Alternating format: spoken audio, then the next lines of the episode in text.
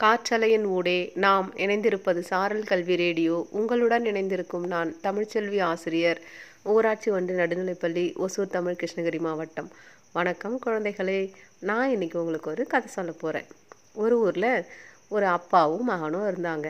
அந்த அப்பா ஒரு தொழிலதிபர். அவர் நேரத்தை வந்து ரொம்ப முக்கியம் அப்படின்னு நினைப்பார். அதை வீணடிக்கவே மாட்டார். ஆனால் அவரோட மகன் வந்து அவருக்கு ஆப்போசிட்டு அவன் எப்பவும் டைம் பாஸ் பண்ணிக்கிட்டு வெட்டி வேலைகள் பண்ணிக்கிட்டு சும்மா உக்காந்துருப்பான் அது பார்த்து அந்த அப்பா வந்து தன்னோட மகனுக்கு பல முறை அறிவுரை சொல்லி பார்த்தாரு. அவன் கேட்குற மாதிரி தெரியல. அதனால் சரி இவனுக்கு வந்து நேரத்தோட முக்கியத்துவத்தை வந்து ஒரு ப்ராக்டிக்கலாக புரிய வைக்கணும் அப்படின்னு அந்த அப்பா நினச்சாரு. அதனால் தன்னோட பையனை காரில் கூட்டிக்கிட்டு அந்த ஊரில் இருக்கிற ஒரு பார்க்குக்கு போனார். அந்த பார்க்கோட வாசப்படியில் வழக்கமாக நிறைய பேர் பிச்சை எடுத்துக்கிட்டு இருப்பாங்க. அதனால் இந்த அப்பா என்ன செஞ்சார்னா தன்னோட மகனையும் கூட்டிக்கிட்டு அந்த பிச்சைக்காரர்கள் இருக்கிற பக்கத்துக்கு போனார். போயிட்டு அதில் ஒரு மூணு பேர்கிட்ட ஆளுக்கு ஒரு ஒரு கட்டு பணத்தை கொடுத்தாரு. இப்போ அந்த பையன் நினச்சான் நம்ம கேட்டால் ஒரு ரூபா கூட தரமாட்டார். பாரு இப்படி கட்டுக்கட்டாக பணத்தை கொடுக்குறாரே அப்படின்னு நினச்சான். ஆனால் அதுக்கெல்லாம் அவங்க அப்பா எந்த விளக்கமும் சொல்லலை. அந்த பிச்சைக்காரங்களுக்கிட்ட வந்து பணத்தை கொடுத்துட்டு இதை உங்கள் பயன்படுத்தி உங்கள் வாழ்க்கைக்கு தேவையானதை வந்து செஞ்சுக்குங்கப்பா அப்படின்னு சொல்லிட்டு பையனை கூட்டிக்கிட்டு வீட்டுக்கு வந்துட்டார். கொஞ்ச நாள் ஆச்சு. ஒரு ஆறு மாதம் கழித்து தன்னோட பையனை கூட்டிக்கிட்டு திரும்பவும் அதே பார்க்குக்கு போனார். இந்த பையனும் அவங்க அப்பாவும் வந்து அந்த பார்க்குக்கு போனப்போ பார்த்தா ஒரு ஆறு மாதத்துக்கு முன்னாடி பிச்சை எடுத்துக்கிட்டு இருந்தாங்க இல்லையா? அதில் ஒரு ஆள் திரும்பவும் அதே இடத்துல தான் இருந்தான். இப்போ அந்த அப்பா வந்து அந்த பிச்சைக்காரங்கிட்ட கேட்டார் ஏன்பா நான் பணம் கொடுத்தனே என்ன பண்ணேன் ஏன் மறுபடியும் பிச்சையே எடுத்துக்கிட்டு இருக்க? அப்படின்னு சொல்லி. இப்போ அந்த பிச்சைக்காரன் சொன்னான் ஐயா ஆமாம் நீங்கள் பணம் கொடுத்தீங்க. நீங்கள் கொடுத்த பணத்தை என்ன பண்ணுறதுனே எனக்கு புரியல முதல்ல. அதனால் நான் என்ன செஞ்சேன்னா கொஞ்ச நாள் எனக்கு வேணுங்கிறதெல்லாம் வாங்கி ஜாலியாக அனுபவித்தேன் சந்தோஷமாக ஹோட்டல்லலாம் சாப்பிட்டேன் ஊர் சுற்றினேன் அதெல்லாம் ரெண்டு மாதத்தில் நீங்கள் கொடுத்த பணம்லாம் காலி ஆயிடுச்சு. அதுக்கப்புறம் வழக்கம் போல் இங்கே வந்து பிச்சை எடுக்க ஆரம்பிச்சிட்டேன் அப்படின்னு சொல்லி சொன்னான். சரி உன்னோட சேர்த்து இன்னும் ரெண்டு பேருக்கு பணம் கொடுத்தனே அவங்க என்ன ஆனாங்க? அப்படின்னு சொல்லி கேட்டார். அதுக்கு இப்போ அந்த பிச்சைக்காரன் சொன்னால் ஒருத்தன் என்ன ஆனான்னு எனக்கு தெரியாது. ஆனால் இன்னும் ஒருத்தன் இருக்கான்ல அவன் வந்து இப்போ பிச்சைக்காரன் கிடையாது. அவன் பாருங்கள் எதிரில் ஒரு கடை வச்சுருக்கான் பாருங்கள் கடையோட ஓனரே அவன் தான் அப்படின்னு சொல்லி சொன்னான்.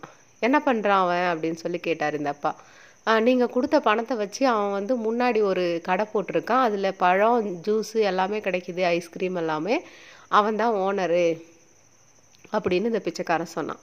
சரின்ட்டு அந்த அப்பா வந்து தன்னோட பையனை கூட்டுக்கிட்டு அந்த எதிரில் இருந்த கடைக்கு போனார் பார்க்குக்கு எதிரில்.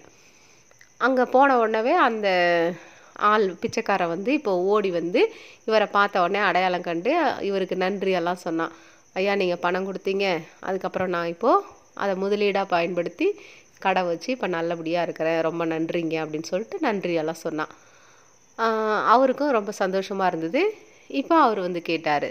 ஏன்பா அன்றைக்கி நான் உன்னோட சேர்த்து மூணு பேருக்கு பணம் கொடுத்தேன் இல்லையா ஒருத்தன் அங்கே வந்து பிச்சை எடுத்துகிட்டு இருக்கான் நீ வந்து இங்கே கடை வச்சுருக்க. அந்த இன்னொரு ஆள் என்ன ஆனா? அப்படின்னு சொல்லி கேட்டார். இப்போ அந்த அந்த கடை ஓனராக இருக்கார் இல்லையா? அவன் என்ன சொன்னான்னா ஐயா அந்த இன்னொரு ஆள் இருக்கால. அவன் நீங்கள் கொடுத்த பணத்தை எடுத்துக்கிட்டு சூதாட்ட கிளப்புக்கு போயிட்டான். அதுக்கப்புறமா அவன் அங்கேயே அதை கொஞ்ச நாளில் அது சூதாடி அதையெல்லாம் விட்டுட்டு திரும்பவும் இங்கே வந்து பிச்சை எடுப்பான். பிச்சை எடுத்துட்டு மறுபடியும் சாயங்காலம் போய் அதே சூதாட்ட கிளப்பில் தான் விளையாடிக்கிட்டு இருப்பான். அவன் முத இருந்ததை விட இன்னும் மோசமாயிட்டான் அப்படின்னு சொல்லி அந்த கடையில் இருந்த ஆள் வந்து சொன்னான். இப்போது அந்த தொழிலதிபர் வந்து தன்னோட மகனை வந்து கிட்ட கூப்பிட்டு வச்சு சொன்னார்.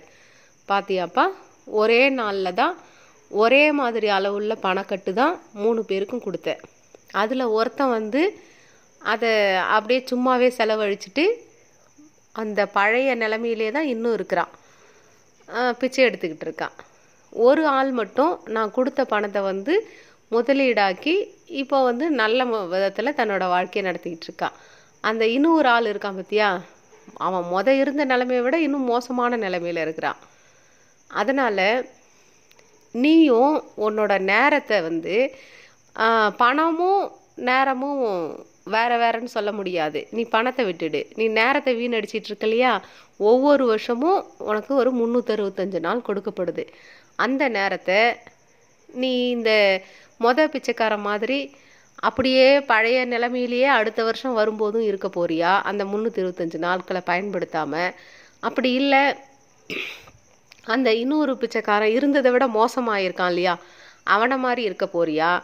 இல்லை இந்த புத்திசாலித்தனமாக அந்த நான் கொடுத்த பணத்தை முதலீடாக ஆக்கி இன்னைக்கு ஒரு நல்ல நிலமையில வாழ்ந்துக்கிட்டு இருக்கான்ல அவனை மாதிரி நேரத்தை பயன்படுத்திக்க போறியா?